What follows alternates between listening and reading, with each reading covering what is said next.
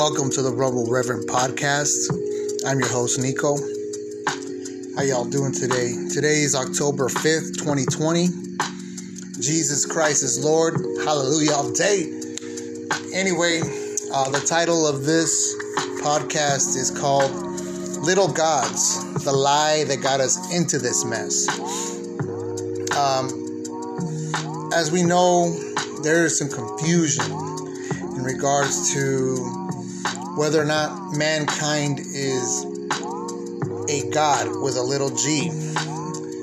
But I read my Bible, and the Bible says that the Lord, that there's been no God before uh, Elohim, and there shall be no other God after Elohim, that He is the only one. There is no other. Amen. So let's go ahead and dive into this. Um, let's go ahead and pray. Dear Heavenly Father, I thank you, Lord, for this day. I thank you, God, for my listeners. I pray, God, bless their ears. Speak to them through your Spirit. Confirm this teaching in their heart and in through your word. I pray, Father, that you would use me. Bring back things into my, my memory, the things that I've learned and I've heard of in the past that are according to your word and your will. In Jesus' name, amen. All right, so I opened up one of my Bible apps on my smartphone and it opens up automatic for some reason this day. Um, it opened up to Genesis chapter 3, the fall of man. Most followers of Christ know the story about creation, Adam and Eve, and the fall of mankind It's taught in Sunday school to little children, and it seems like folks think that they're too mature or it's below them to go back and study how sin came about. The lie of mankind being little gods has infiltrated the church body. The little gods doctrine is taught outside of the church as well in other world religions. The little God's doctrine has been established in some churches, even though the doctrine is completely contradiction to the Bible. In Isaiah chapter 37, verse 16, and I quote, O Lord of hosts, God of Israel, that dwells between the cherubims, you are God. Even you alone of all the kingdoms of the earth you have made heaven and earth. We were never to be like God, capital G, and we will never be God or even little gods. God, there is only one like him, and it is, is him who dwells in the heavens on the most high. The little God's doctrine then makes Jesus deity, deity lesser than it actually is. Jesus is 100% man and 100% God at the same time. Jesus is God who came and dwelled with us. When you read John chapter 1 verse 14, the only one who could live up to God's high and perfect standard is God. So then, are we saying that we can meet this perfect and high standard? when we say that we're little gods with a little g. We cannot on our own without Jesus Christ, which is the entire reason why Jesus came and died for our sins, so that we can be reconciled unto himself. From the beginning of chapter 3 of Genesis, the serpent inserted doubt into the mind of Eve. Didn't God say that you could eat off of every tree in the garden?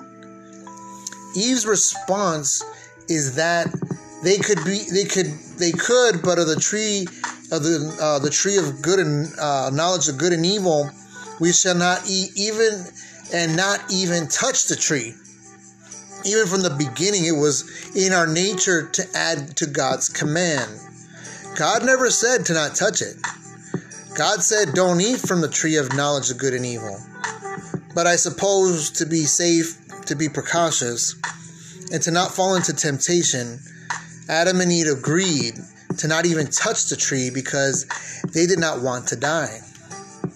In Genesis chapter 2, verse 17, uh, there is where you can read the very words of God, and He said not to touch the tree of knowledge of good and evil. In Genesis chapter 3, verses 4 and 5, the lie that our ancestors fell, and unfortunately many are still falling for now. The serpent told Eve that they would sh- not surely die, but that God did not want Adam or Eve to be like him, that their eyes would be open, and that they would know between good and evil. Eve then saw that the tree was good for food, it was pleasant for the eyes, and the tree to be desired to make one wise. So she took from the fruit, ate, and gave to her husband, and he ate also. Their eyes were open, and they realized that they were naked. We all know the rest of the story. Adam and Eve made aprons of leaves and tried to cover themselves. God came and they hid from his presence because they were afraid and they were naked. God punished the serpent, the woman, and the man. But even after that, God was still merciful. He clothed Adam and Eve with skins of another animal and to make sure they did not live forever in a fallen state, God drove them out of the garden so that they would not eat of the tree of life and live forever in their sin. Praise God. Also in, in Genesis chapter 3, uh, the Lord God prophesies that he would send a Savior and that he would crush the head of the serpent, but the serpent would bruise his heel. That's really deep. Because it kind of describes the bruising of the heel would be the crucifixion. So yeah, it, it, it, it may have kind of stung, but it, it healed away, went away, right? The bruise goes away. But if anything gets his head crushed, it's dead. It's killed. It just symbolizes that that Jesus will crush our enemies and they will cease to exist. And we have God's word and guarantee and promise on that. So some will use and twist the context of Genesis chapter 1 verses 26 through 27 that God had to submit to the idea that everything must reproduce its own kind. The idea is that when God gets together, he makes little gods like as if God is like some kind of animal or human that needs to reproduce and birth its own kind.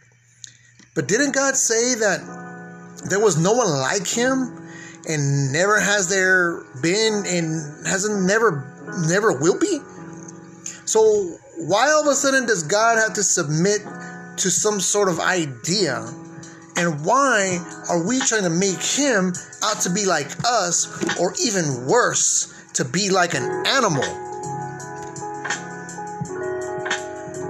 God's image is his mind, his will, feelings, character, personality. God did not say let let's make gods with a little g.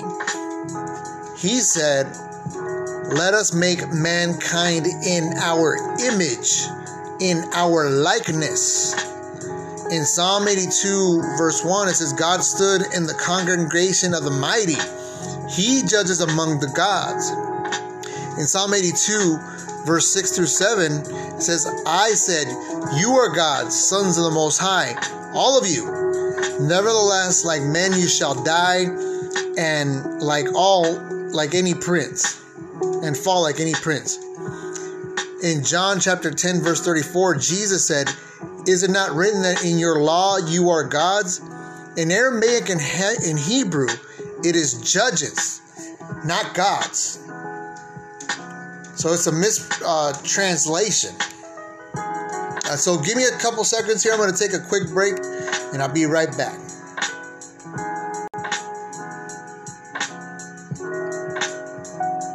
Right, I'm back.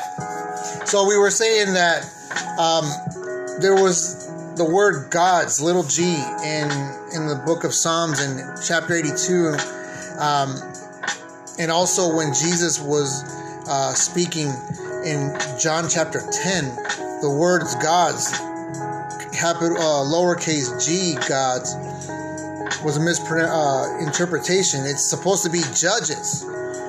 They, they were judges who ruled over Israel before the days of kings. These judges had the power of life and death of the people.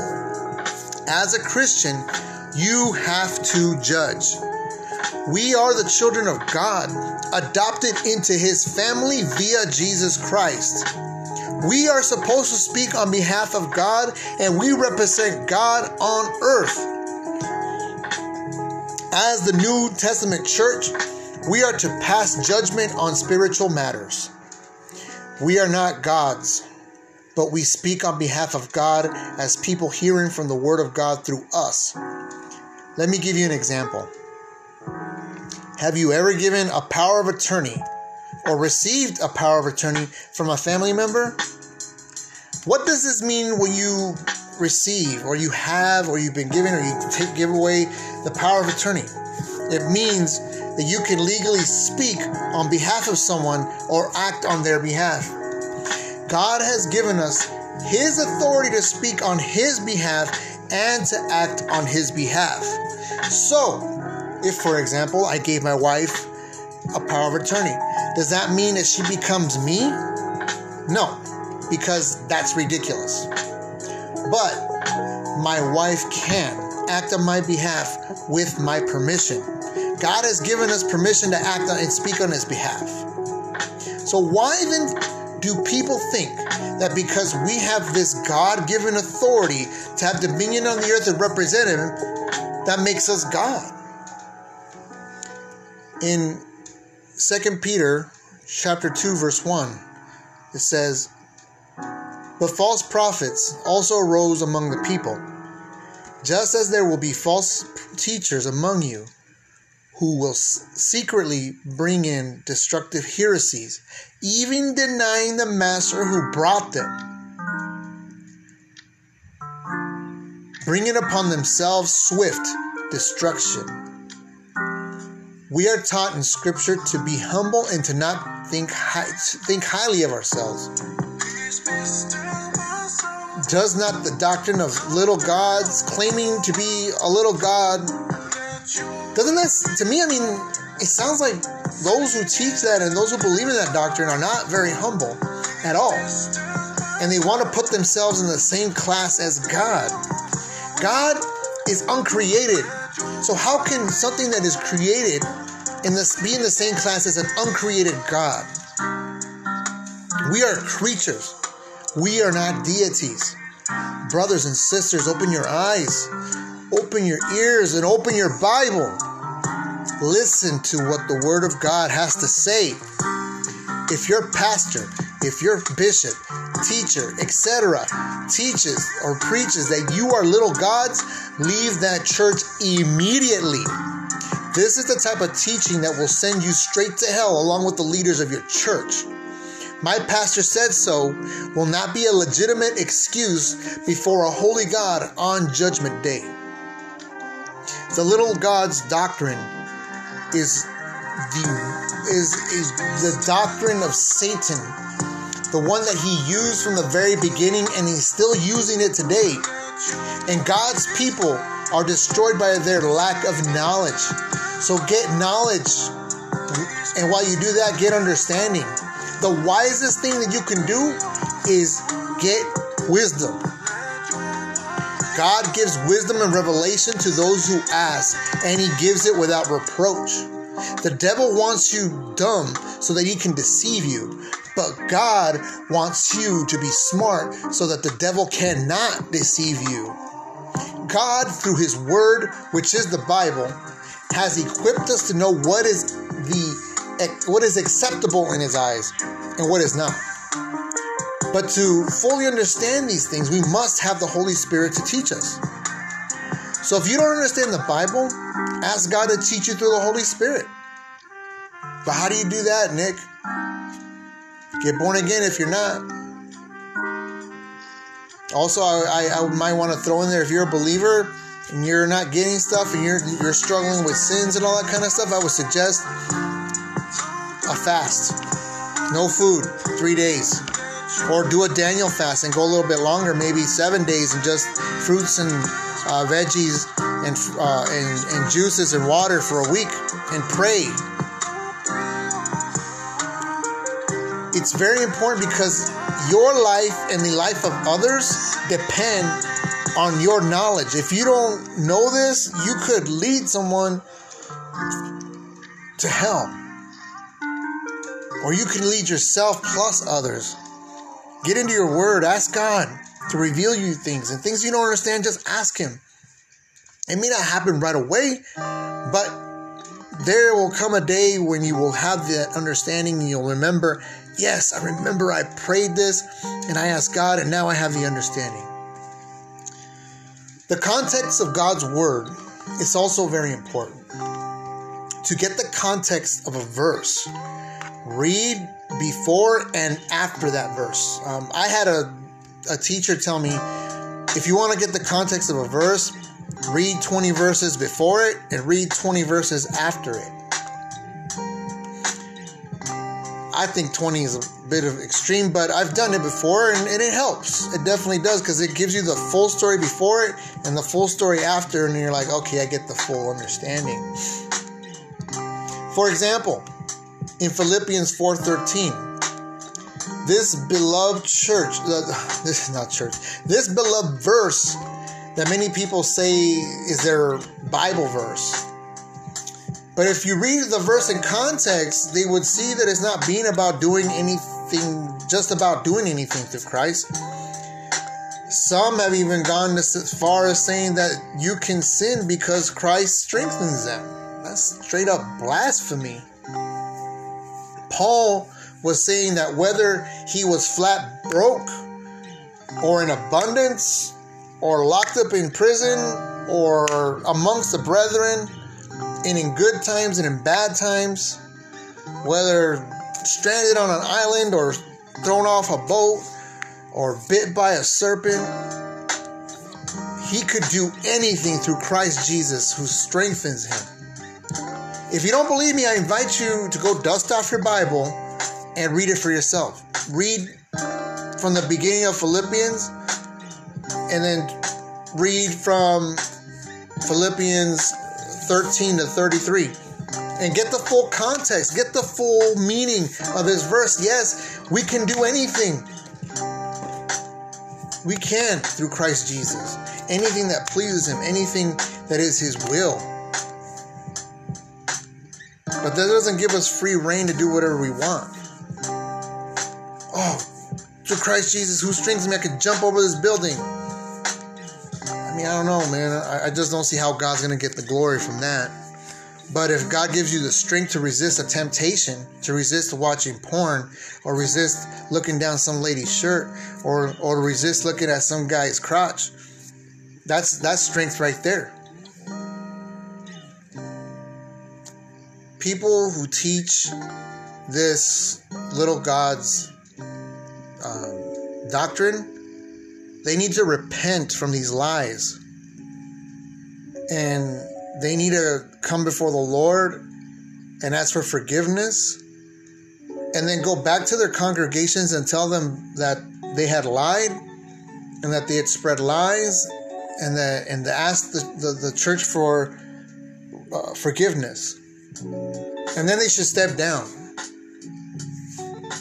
because the little God's doctrine is wrong and it's blasphemy and it's heresy. It is completely against the, the, the doctrine that is found in the Holy Bible. The only one who preaches it is Satan. It is not a doctrine of God. So with that, I'm going to end. But let me finish one last thing. This is a, a, my final note. Satan's first lie is in Genesis chapter 3, verse 5. For God doeth know that in the day you eat thereof, then your eyes shall be open, and you shall be as gods. See, there's the lie right there. That's that is a lie that got us into this whole mess. That's why we are where we are now. But praise God that He's going to undo all of these things that the enemy has done. And then we're beginning to see the the signs of the end. And we're beginning to see, uh, for example, the uh, accords that are going on. That's huge. Uh, we're also seeing that things are going cashless and they're pushing these vaccines, and there's rumors about this um, mark of the beast. And that's going to be something I'm going to be talking about uh, in the future, in a future podcast about the mark of the beast and the end times. Because we need to talk about that because we are living in that and we are the end times church and we have the responsibility to preach the word and teach the word, to make disciples and to teach them that everything that Christ has taught us. We are to preserve the word. And that is our responsibility. Let's pray. Heavenly Father, I thank you, God, for your word because your word is truth and your word is eternal life. I thank you for your Son, Jesus Christ, whom you promised way back from the beginning. You had promised a Savior. That you, God, that you were so merciful that you didn't let mankind live forever in this sinful state. In your mercy, you had kicked out Adam and Eve from, from there. We thank you, God. Oh God, I hate my sin. I hate sin. Oh, I hate it. I can't, I can't wait till the day that I won't have to be tempted anymore. I won't have evil thoughts cross my mind and evil words come out of my mouth and bad intentions in my heart. That only good Only what is good, what is pure, what is righteous, what is holy, what is spiritual, what is of God will will will remain and be eternal. God, I just lift up my brothers and sisters and myself, God, the Church of Christ. We just pray, God, for believers all over the world, God. Your word says that those who endure to the end shall be saved. I pray, God, that supernaturally by your Holy Spirit, that we shall endure to the end that is not an act of man or his will, but by the will of God and by your spirit, that we will endure no matter what happens. Whether they put a, a sword to our neck or a, or a gun to our side of our head, or they want to threaten to burn us alive or, or boil us in, in acid or whatever kind of torture they want to try to make us do to recant and give up our faith Oh God, I pray that that people would not lose their faith. I pray God that this too this is this is like two this is like in a football game, Lord. It's like it's the fourth quarter, it's fourth down with two minutes to go, it's almost over. Oh God, I pray. Help us. Help us, the church, your people. Help us, Lord, to endure. Help us, Lord, to to to, to be faithful. I pray, God, that your faithfulness would shine through us.